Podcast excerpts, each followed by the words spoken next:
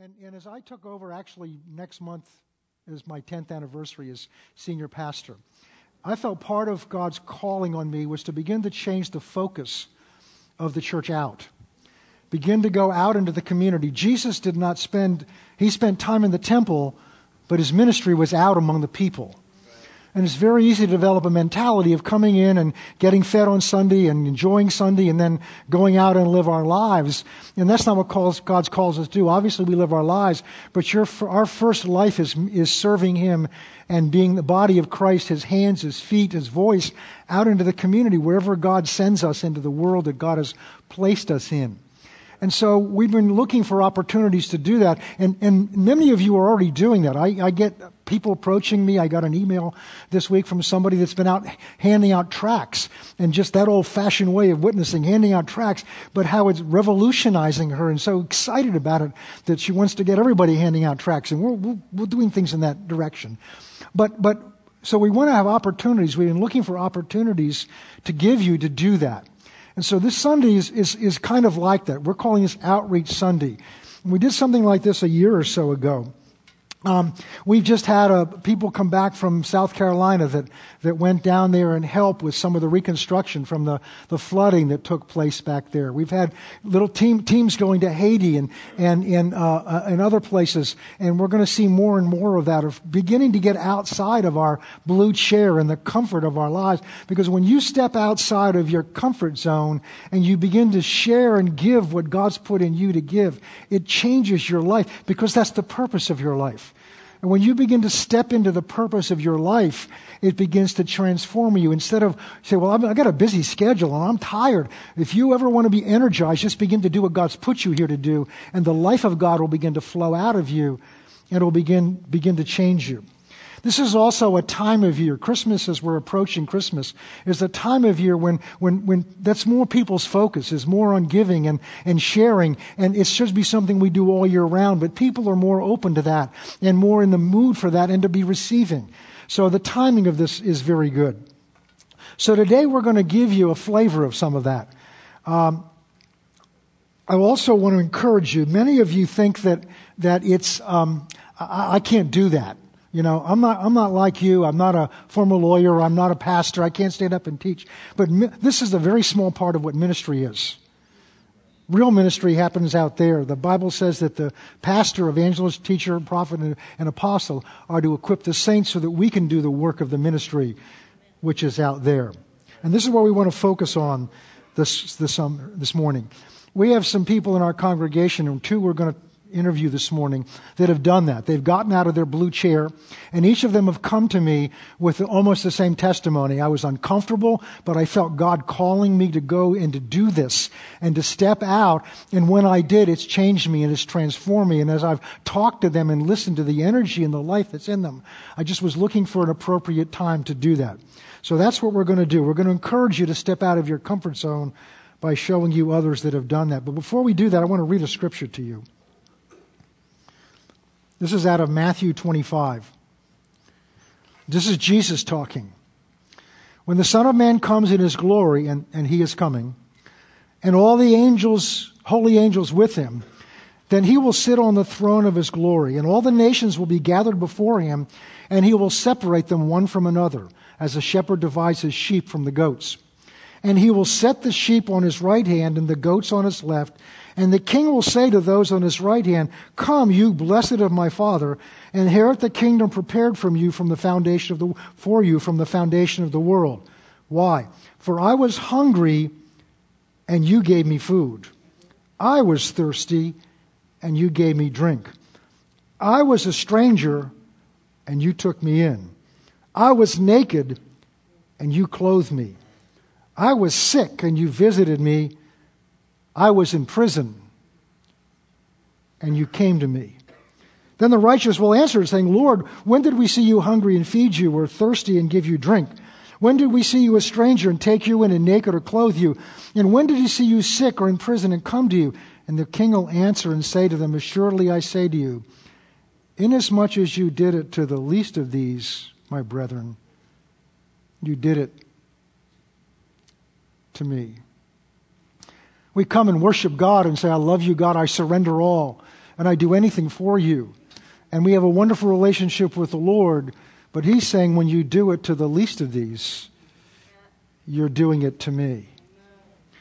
We have two ministries represented here this morning that, that have done that.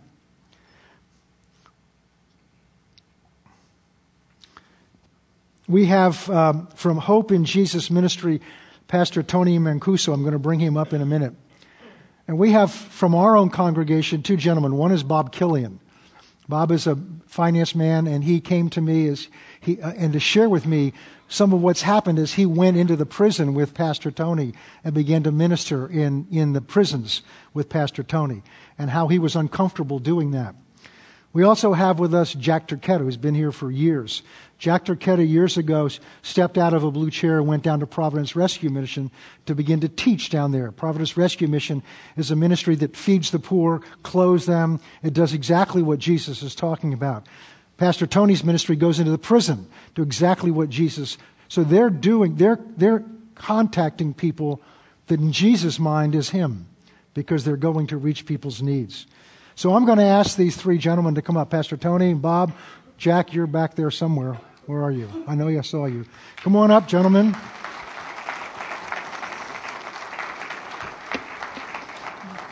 And you can take this pulpit down. Somebody, please.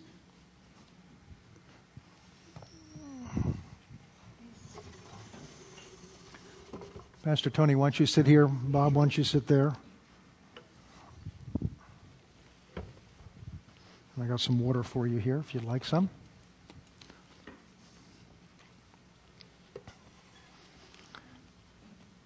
Good morning. Good morning. First of all, I'm gonna. I've got my own mic. I'm going to ask you to uh, introduce yourself, tell you a little, tell a little bit about you, and about the ministry and how you got into it. Well, uh, thank you for having me here today. Um, as uh, you introduced me, I am a, a chaplain up at the uh, ACI in Providence, and um, you know that's not anywhere before I was saved, and I knew the Lord that I thought I would be at. And uh, but as I went to uh, Bible college and uh, was studying the Word of God, I just felt a, a need to let God uh, work in my life and say, uh, Lord, um, I'll do whatever you ask me to do. Amen. Now, don't everybody say that because uh, you might wind up in prison ministry, and uh, it was kind of a shocker at first. but the was out there working on my jump shot on the court. Uh, wasn't very good at it. And so the Lord felt I needed to be interrupted. And the dean of students came over and uh, said, uh, Would you mind uh, working up at the jail ministry uh, here in Florida? We're going to start an evangelistic thing there. And I said, Well, I had to say yes. Uh, I had already told the Lord that I would do whatever He had asked me to do. And so I felt that the door to uh, open a great opportunity. And ever since then, I've been blessed uh, by seeing uh, men uh, come to the name of the Lord Jesus Christ and receive Him as their Savior over and over again. Just uh, seeing more men shed tears, uh, accepting the Lord, receiving Him. And it's just been an awesome blessing. I'm glad I stepped through that door. I'm glad I kept my word to the Lord because He's blessed me, my family, and people around me over and over and over again, seeing the Lord work in people's lives that uh, really receive Christ as their Lord and Savior. So I've been doing that for 20 years now. And uh, like I said, it's really been such a blessing to be able to do that. Introduce yourself. Some people know you, but why don't you introduce yourself? I'm Bob Killian. Good morning. Uh, it's really an honor to be here because uh, God really talked to me, and it took about 18 months before I stepped out and originally went and spoke to uh, Pastor Tony. I want to start in the end rather than what brought me there because I have three. Uh, at the end of these uh, classes that I do, uh, we ask them for their input, and there's a survey, so to speak. And they get the same survey to start, and they get the same survey at the end. And inevitably, they're always advanced in some way, shape, or Bob? form, whether it's reading the Word. Before you do that, can you just tell them a little bit of your background of how long you've been coming here? Oh, kind of sure. what you do, what your background is? Uh, well, I uh, about 12 years. The greatest day in my life was October 20th, 2012, which I called Pastor Mike to know what the date was that I got baptized. Um, most amazing day. Um, tremendous qualities of teaching that happens here um, just started to penetrate my heart. And then I started off reading uh, Joshua 1 1 through 9, and for some reason it grabbed hold of me, and I read it for weeks. Like, okay. And from there came this pulse about people in prison. And then as things progressed and God kept working on me, a friend of mine uh, asked me to attend Full Gospel Businessmen International, which is for women too. Actually, it's a she. And um, I went, and there was a man named Patrick who was part of the Rhode Island prison ministry and associated with Hope in Jesus. Asked him a few questions. Okay. Time passes because I'm not ready yet. I'm, I'm, I'm nervous. I'm afraid. How do I do that? I'm not a Bible expert, you know, that kind of thing. So then um, I finally had made the decision to that I was going to do it. So I went to Full Gospel because I knew I'd see Patrick, and I said, you know, Pat, I don't know where I'm going here, but I'm just going to jump out of the plane. I want to do this. And he goes, Bob, your timing's perfect. He goes, we just had a guy leave. Perfect timing. I'm like, well, there you go. Right? But here's the, here's the explanation point. The guest speaker that day was a gentleman from Connecticut who had shot somebody that was in prison and found Jesus. And that was the testimony that he was going to give. So I looked at Patrick and I went, fine, I'll do it, I'll do it. You know, and that's kind of how it started. Uh, and it's the best thing I ever did. It's the most important thing I do in the week, actually, on Monday Can you can you share a little bit about what you went through to make to go from the blue chair behind the walls? Whew. Um, I think it's it was a matter of just releasing, or I'm going to go back to a long taught sermon that you had done actually that just popped in my mind. I stepped out of the boat and I went on the water, so to speak, and um, but I had fear. I don't have any background. There wasn't a re- I mean, I, by the grace of God, go I. I mean, I'm a '70s kid. Who knows? That could have been me. This or that something changed. So I had a great compassion for them. I actually love them. Um, and uh, so it was just something that kind of picked at my heart. So it was a series of things. It took about 18 months for me to have the courage to say yes, and then it was too late. I had to keep going. Uh, so I don't know if that answers what I know we've had conversations. Yeah. What's your? Um, I mean, you don't do this for a living, do you?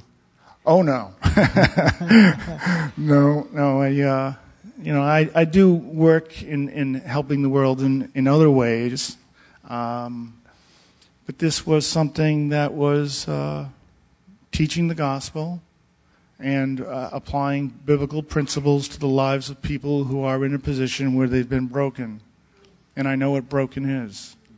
Um, I've done. I've had I've gone through stuff that you think wouldn't be normal for someone who knows what I know, and yet it happened to me. It's almost like my own pride and arrogance is what humbled me down to the bottom. Best thing that ever happened. Um, so it was a journey. Did you have any experience teaching before? No. well, I mean, um, from the viewpoint of what I do for a living, I teach people, and I'm I'm used to speaking in front of people. Um, the nerves in me are jumping right now, but it's not because I'm nervous. The Holy Spirit's just binging off me. um, but uh, no, I, I it, the format is that you get a. Uh, I teach. There's a lot more that goes on in Hope in Jesus Ministries than just what I do, but. Um, you, they have a workbook, and you have a facilitator's guide, and you, you sit with the men, and um, you share the, the word, and you answer their questions, and you tell them when you, you don't know the answer. Maybe you come back the following week, or maybe it's open discussion, and you do get a lot of things that will come up out of nowhere. Um, but no, this was completely foreign to me. Uh, I thank God for Faith Christian Center And the fact that I came here, Mike La Liberty loves it, loved it when I told him this. I came here because of TV. I watched it for two years. I guess I'm slow. You know, it took me two years to come in, 18 months to be able to call somebody. Uh, but anyway, you know, it's uh, maybe it's simmering. Uh, so anyway, is it kind of? Do you mind if I just read quick, 3 we'll quick sentences? Back to you. You're okay. not done. How much time do I have?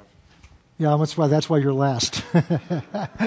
Um, Just tell us who you are and kind of what you do and how you got into it. We'll get back to this, the testimonies. Jack Turquetta, I've been here. I think I came with the second load of bricks. I have been here about did, yeah. 35 years. Um, I left once, came back like the um, prodigal son. Um, but I don't like the limelight. I, I don't like crowds. I, I, I really struggle being in front of people. Um, Is that why you sit in the back? Yeah, I sit in the back. Um, at the time, got, my wife's waving.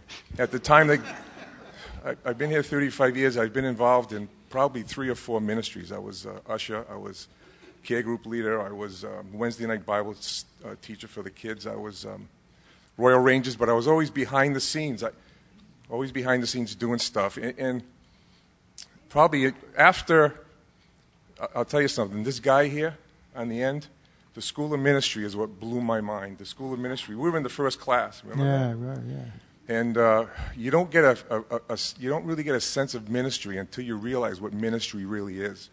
Yeah. And um, I've, I came to realize that I have zero intelligence. I have nothing to share. I have nothing to give. I read the Bible all the time and I pray, but um, I'm not a pastor. I'm not a trained evangelist. I'm not a. Um, but there were scriptures in the Bible that used to bother me. One was exhortation. Didn't know what that meant. That's what he ended up making me. I'm an exhorter of sorts. Um, one of the other scriptures that was in the Bible that bothered me was when he said Jesus went into prison. And I read that, and I used to get a knot in my stomach. I said, I'm just going to take that, that page and just rip it out of the book because I never want to read that again. I mean, those people are guilty. They got what they deserve. They're, they're supposed to. I, I'm not making fun of the prison No, ministry. no, but, no. Um, it just bothered me. And um, so, where's the first place he sends me to preach? The ACI. I'm like terrified. But the, the, the reason why I got there was because I was doing all these things in the church. I was, I was doing stuff. And I read this scripture. No, it wasn't a scripture. It was a, a, a, quote by Martin Luther. The original Martin Luther said that he saw so many people doing Christianity, but he never saw anybody becoming Christian. Then I said, I said, God, what does that mean? I mean, if I'm busy doing stuff, aren't I becoming a Christian? Well, lo and behold, he took me out of every ministry in this church. I, I couldn't be an usher anymore. It was my own fault. I couldn't be an usher. I couldn't teach the kids. I, I got out of the, group leader, so I'm sitting in the back doing nothing, being totally cold, and I, I had this feeling that the Holy Spirit had left. I was empty. This is the truth. And I said, I, I, I, I went into my bathroom and I cried out to God. I said, God, I'm going to mess this up. I have a family now. I got a house. I got responsibilities. You really have to come back into my life and show up and, and do something with this mess. I'm making this mess again. And I've already been here. I'd already been here five or six, seven years. So um, a couple of weeks later, I'm going to get emotional because God is awesome, folks. A friend of mine called, um, Paul, a friend of mine called and said that he was going to Times Square Church out in uh, um, New York to, to, to a, um, a you know, service. Do you want to come? And I said, Yeah, I'd love to come. And as soon as I said that, the, the first time the Holy Spirit ever spoke to me, he said, It's going to change your life. So I said to my friend, I said on the phone, I said, The Holy Spirit told me uh, it's going to change my life. He goes, Well, being a good Christian, he goes, Well, don't get too excited. He goes, It's just, it's just another, it's just another church service, and we're going to go have lunch. Blah, blah, blah, blah, blah. So anyway, she going to testify. Testify. The night before we left, I sat on the bed with her and I said, You know something? I, I just, for 20 minutes, just told her the Holy Spirit's gone. I'm, I, I need a new job. I, I, I was cold. I was desperate. I needed God back in my life. And so I talked to her. We got in the car, six guys, drove to Times Square Church. Big place, beautiful place. Dave Wilkerson, they, had 150 people in the choir, and they're singing praise and worship. And all of a sudden, Dave Wilkerson gets up and he stops the music right in the middle of, this, of the praise and worship, just stops it. And he gets up to the microphone and he said,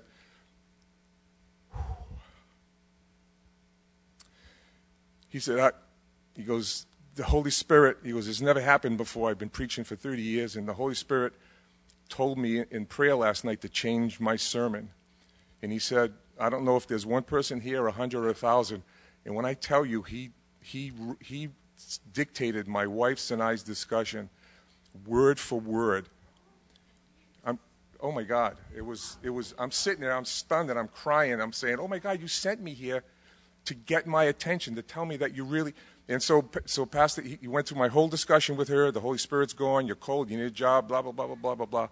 So I'm sitting there and weeping in tears, and um, he said, "I don't have anything prepared because he told me not to see." But his discussion was about the Israelites going across the desert.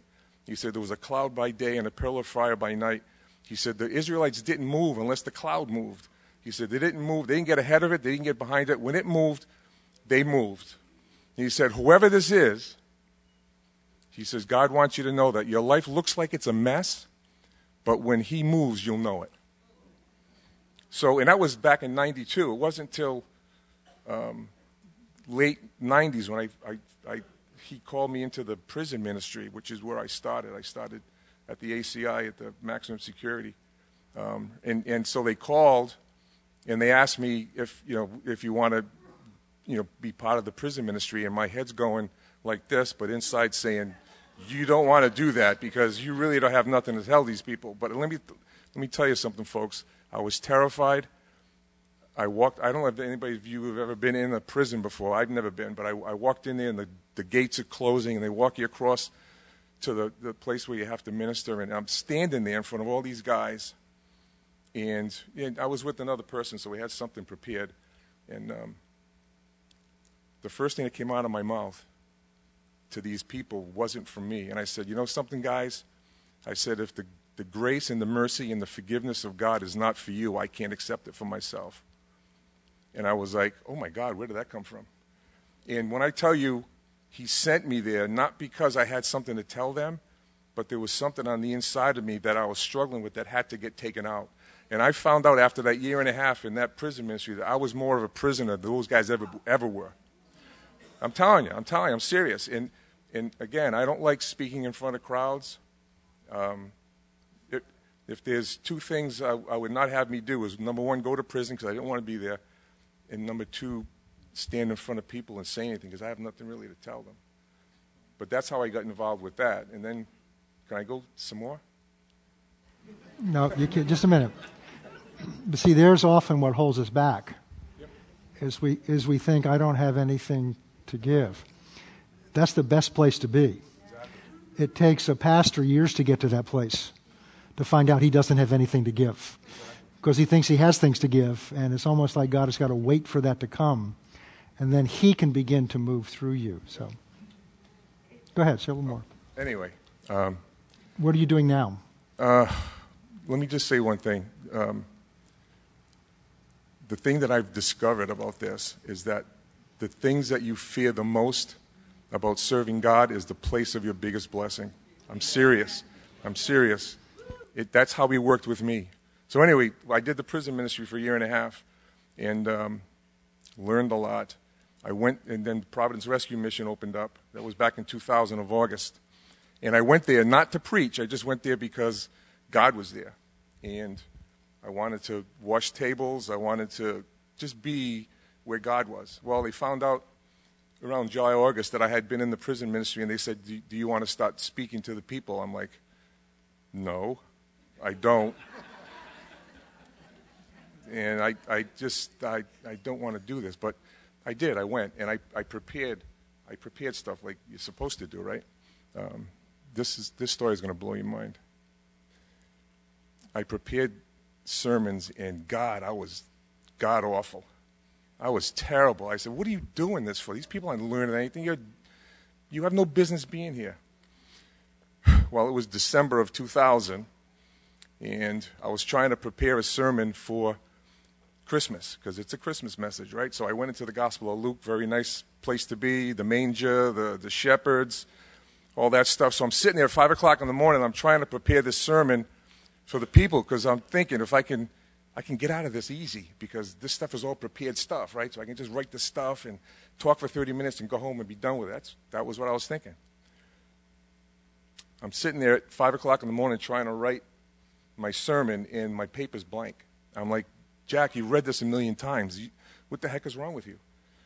Well, this Holy Spirit that had spoken to me back in Dave Wilkerson days said, read the genealogy of Christ. And I said, geez, don't you understand this is Christmas? I can't even pronounce, I can't even pronounce those, I can't even pronounce those names. So I went into Matthew. I went into Matthew and I started reading. I'm skipping over the names because I can't, I can't say them he stops me at Rahab. Rahab's in the genealogy of Christ, by the way. And I said, Wait a minute, what has she got to do with Christmas? Don't you know what she did for a living?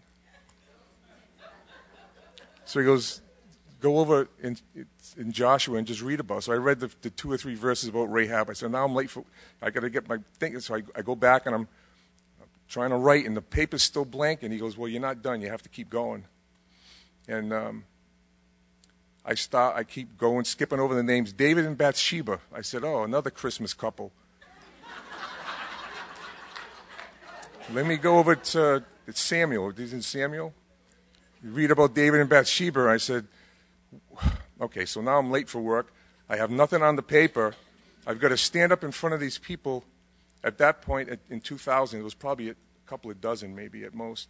Now we get upwards of 150, 200. So I get up there with nothing to say, and I, I, st- I stood in front of them, and I said, Folks, I said, this is going to be a crazy Christmas message because it contains prostitutes, adulterers, and murderers. That's how I started. And, and when I, this is the first time I've ever spoken in front of a crowd with nothing prepared for 30 minutes, and I said, Gee, I, I wish they had recorded this because it really was good. It was really good. It was a message, seriously, it was a message of hope that how these people who could do such crazy, crazy stuff could end up in his genealogy. So there's hope for everybody. So, so at the end of the service, I do what I, you know, you're supposed to do. You ask for people to come forward and pray. And everybody left, and it was this one girl. She's sitting right there. And she's crying, and I'm trying to think, oh, geez, what did you say to? I said, now you now you're going to get sued. They're going to take you to. So I'm trying to think of what I said. So, so I went to sit next to her, and she and she's crying. And I said, "Gee, if, if I said anything to upset you, I'm, I'm really I'm really sorry for what I." She goes, "No." She goes, "You don't understand." She said, I, I'm not from this neighborhood. She goes, I was just walking by the front of this building and something told me to come in and sit. And she said, When you said prostitute, that's what I do for a living. And she goes, That hope that you just gave us, I need. So now I'm crying, and she's crying. So we obviously pray, and I'm saying, I said, No, you don't. And, she, and she's trying to apologize to me. I said, No, you don't understand. I said, I was trying to get out of this easy. I was trying to just prepare something easy to get out of this. But God sent you here. He sent you here to, to get the, the hope of Christ, the reality of Christmas. Oh my God.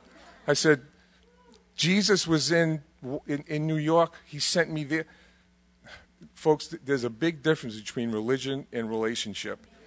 It, it, there really is. And, and so, what he told me, mental giant that I am, is that don't prepare stuff. Just go there and let the Spirit, the Spirit knows everybody in the place. He knows exactly where, he reads your mail. So I just go. I've been there 18 years. I've been there 18 years. I go every week. And I say stuff, and I've had people healed of gangrene, AIDS, uh, crack cocaine, cancers. Can I just tell that?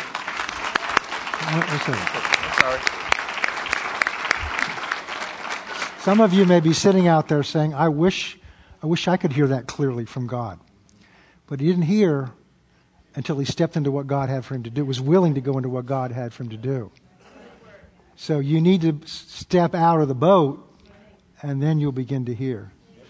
Okay, two more minutes. So yeah, there's um, so You again, being my Jack. personality is I um, I don't like speaking in front of crowds, especially unprepared, because I start to shake. You know, I I did it since I was a kid, so I try to get out of this stuff as early, as, as easy as I can sometimes. So a lot of times I'll go to the mission, I'll, I'll play videos for them, so I can just stand over there and, and not have to say anything.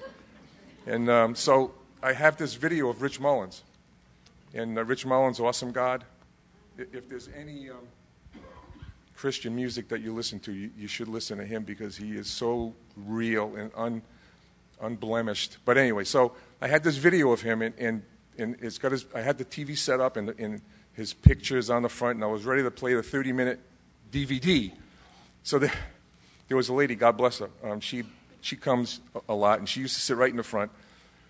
And so before I put the, the DVD on, she started chastising me. She goes, she goes, that, that's not, she goes, you're going to play that DVD again? She goes, I've seen that five times. She goes, that stuff drives me nuts. She goes, why don't you stop playing that? Just, she goes, that's not even Christian music. That's, that's not Christian music. I said, oh, well, it is, and that's what I'm going to do. So, but anyway, so I started the video and she left. She walked out. That was probably summer. She came back next spring. She came walking through the door. I'm standing there. She came walking through the door, a smile on her face, and she was singing Awesome God. That's one of Rich Mullins' songs, right? She's singing Awesome God. So I said, Oh, it's nice to see you. She goes, I came back to apologize because I, I left in a, a hurry. Um, I shouldn't have done that. I said, Well, you know, being the good Christian guy, I said, Yeah, you don't have to apologize. It's no big deal. So um, she goes, No, you, she goes, you, you don't understand. She goes, uh, I, you know, I live in East Providence now. I, I don't come here anymore, but I, I have to tell you what happened when I left last summer. I said, Oh, what happened? She goes, Well, I, that, that week I collapsed. They took me to the hospital, and they found that she, she, had, she was a big woman. She, she had, like, uh, anyway, and they, they found gangrene in her leg. So the doctor said, Well, you know, gangrene's incurable, so we're going to have to uh, remove your leg. And she just, she was like, Oh my gosh, She goes, You can't take my leg. I won't be able to get around. So I guess she had a very high fever. They sent her home with high doses of antibiotics. And they said, once your, your fever goes down, you can come back and we'll do the surgery. And um, so she goes, God bless her.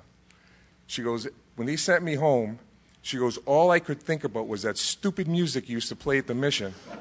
She goes, that song, Awesome God, haunted me for a week. She goes, I heard it when I slept. She goes, all I heard was Awesome God over and over and over and over again. she went to the hospital to get her leg removed. And uh, she woke up and she had both legs. And so the doctor said, he goes, I don't know.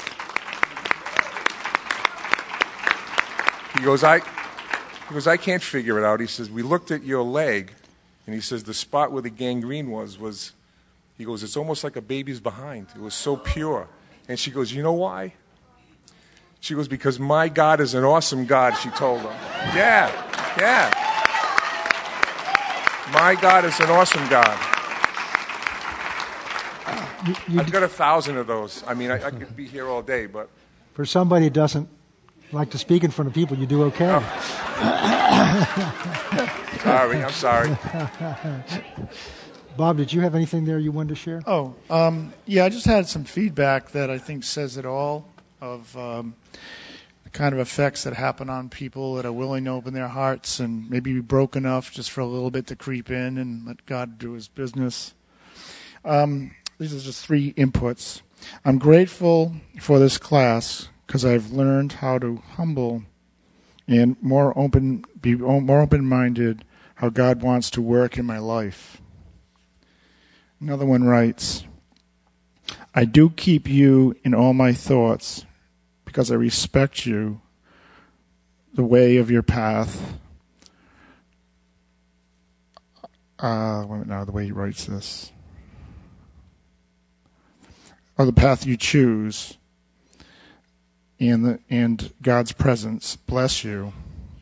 And the final one, I came to terms to surrender myself as well as my past to the Lord and let Him guide me and lead me to the direction of my faith is pointed in. also with the help of our fellow brothers through Christ. I love that one. Strength of church and surrender. These are the kind of uh, inputs, and there's there's others, and I didn't like pick the best of. I just picked three. Whatever it says, it says. Um, but it's been incredibly rewarding and made me so much grow so much closer to Jesus that it's uh, can't just can't get enough of it.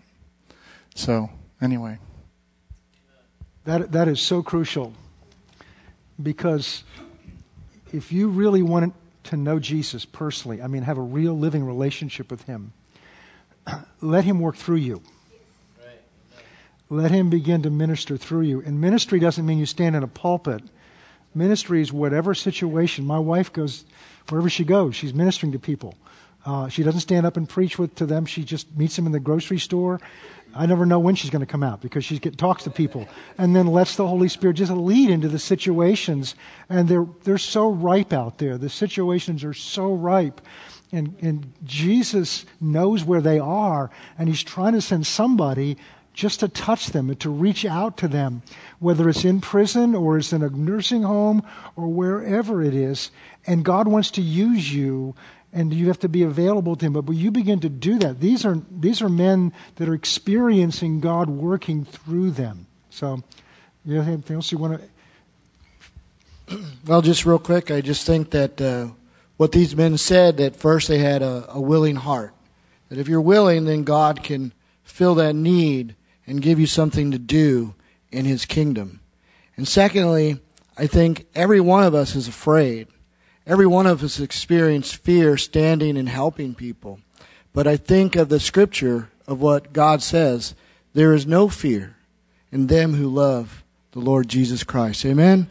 We don't have to be afraid because we all walked away, we were all afraid, but the joy that follows, the experience and the things that you see God doing that follows says, oh boy, I'll do that again.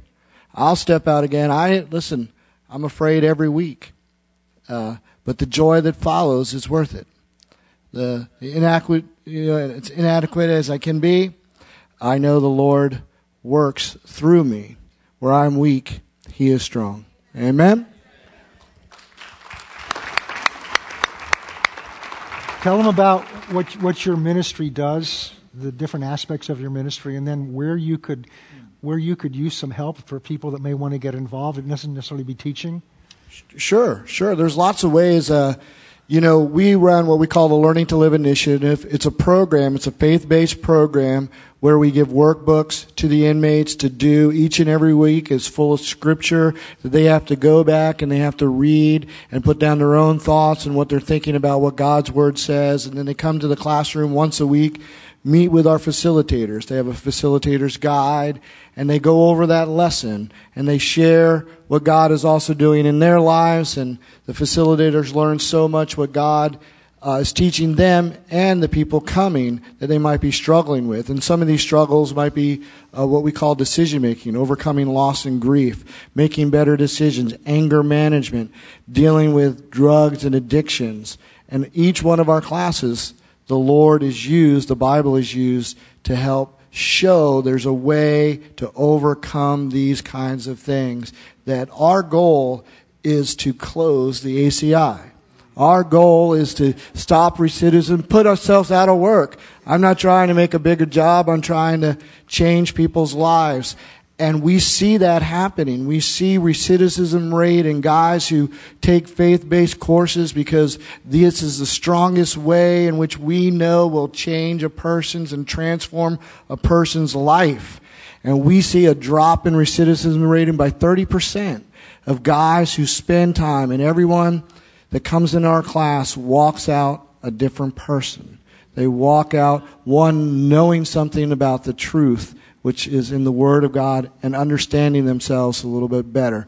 So we give you all the training, we give you all the support, we team you up. We just we didn't just throw uh, Bob in there. We know he wouldn't come back. We'd be like, no, but no, we we put you with people, we train you, we teach you, and so that's one aspect is going inside the prisons and sharing with the men and women there, uh, those kinds of things. Another way is through prayer. I think that's probably the mightiest way to put together prayer groups and to pray for us, pray for what we're doing up there, uh, and that we'll be able to grow and grow in support and grow in all that we need uh, to expand the ministry to help people when they transition. And that's where we want to go from this point. We've been helping people on the inside, and now we want to get to a point where we can help people on the outside.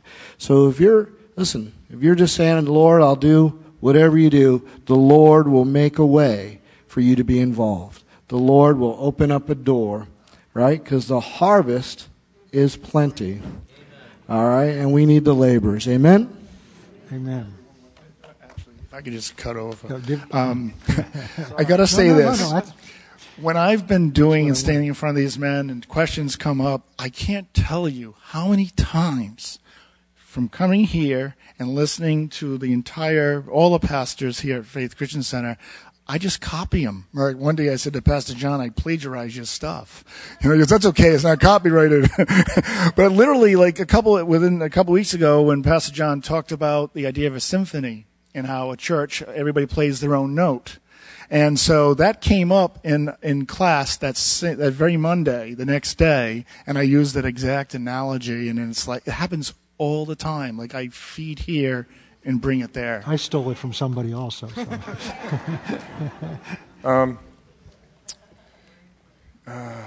Yeah, uh, the, the mission is a special place, and um, there's a lot of people that, that, um, that like to go there, but they like to go there on holidays. And let me tell you something. Um, on, on Thanksgiving Day, the mission has more volunteers than they do have people to feed. And the people at the mission tell me, where are all these people on Friday? Where are all these people April 22nd? The mission ha- has desperate need for people to volunteer to do whatever needs to be done. And I think sometimes we get this, well, I'm going to dedicate my Thanksgiving morning and go and help the people and then forget about them for the 364 days of the year. That's not God, man. That's not God. So, and I've also learned um, that when, when you make this about you, you fail. That's right. And uh, another short story. Anybody here Reinhard Bonnke? Reinhard Bonnke preaches to millions of people at, at a time. And I have these videos of him, and I show him at the mission, and very simple messages, but he's preaching to a million people. I'm like, oh my God, I've only got 12.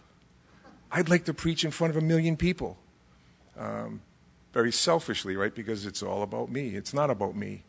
And one day I was at the mission, and uh, I learned this lesson too. I was at the mission, and um, I was standing there waiting to, to get on, and the phone rang, and, and the pastor called from here, and nobody was there to answer the phone. So I picked up the phone, and I spoke, and I said, "Geez," I said, while he was waiting to talk to Sean Carew, I was talking to him. I said, "Do you ever get the feeling that you're doing this t- for so many people and you're not having an effect?" Because I was think I was looking at it from my point of view. I'm not, I'm not having an effect on people. Um, I'm not having crowds come forward to pray the sinner's prayer and all this stuff. I, I wasn't seeing that a lot, and I was, I was. So I said, "Do you have that same issue?" This Pastor Dave wasn't you. And he said, "Well, just how many people do you get?" I said, "Yeah, maybe 50." He said, "Just multiply that times a thousand because he has so many people here, and sometimes you, you don't get the results that you think you're getting, right? Because you're looking at it from your own perspective. You're not looking at it from God's perspective." So anyway, I'm, I'm waiting. I, Sean comes up, he takes the phone, and I, get up and I say my 30 minutes of whatever exhortation I said at that point in time. And as everybody was leaving, this lady come up to me, and she said, she goes, you know something?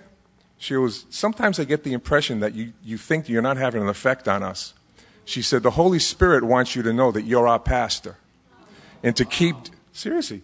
And she wasn't there with the, when I was talking to Pastor Dave on the phone. She was, he wants you to just keep doing what you're doing, and he'll do the rest of it. I'm like, geez, it's not about you, dummy. It's not about you. It's not about, it has nothing to do. This is Jesus Christ's ministry. These guys are part of Jesus Christ. This is his ministry. He knows what the heck he's doing with his people. We just have to be willing to stand up and let him use us in the little ways that He chooses to use us. So if I don't see a million people in a crowd, it doesn't make any difference. If, if all I was created to do was to save that one girl from prostitution, then my life's been fulfilled. So, Can my exhortation Can I say something? do you have to? just kidding, just kidding. Um, When I was saved, I was working in that large law firm in Boston. And uh, we came home from our nice, comfortable church one Sunday afternoon. And God began to deal with me to go down to the homeless mission on Kingston Street in, in Boston. I, I, I wasn't raised near it. I was raised in an affluent family. We didn't go, and I just kept gnawing at me. And I realized it was a matter of obedience. And I told my wife, I said, I just have to go. I don't want to go. And I drove down there in fear and trembling. And, and I, I, I just fed.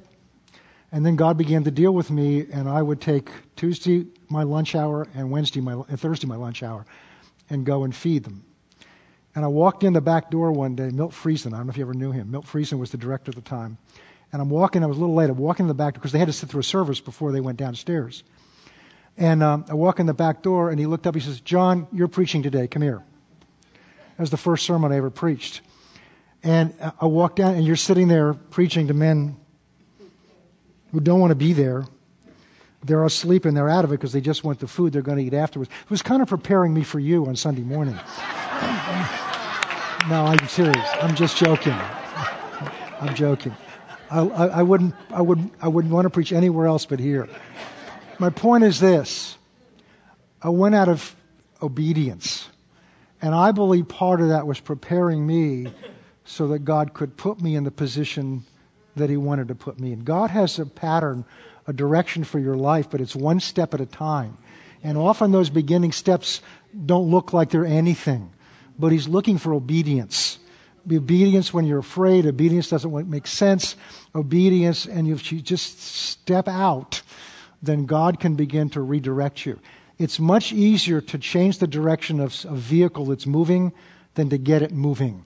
And if you'll just start moving, then God can redirect you if He needs to redirect you. We're gonna we're running out of time because we're going to be sharing the Lord's table together. But I want to thank you, gentlemen, for coming. Tony, for Pastor Tony, for coming. He has a table back there in the foyer as you go out to the left, and he'll have some information there if you want to know more about Hope for Jesus Ministry and meet Bob also. And if you want to stand back there, you can too, Jack. If you want to, it's up to you. So thank you so much for coming and sharing with us. God bless you. Just, just put it back here. Would like some water?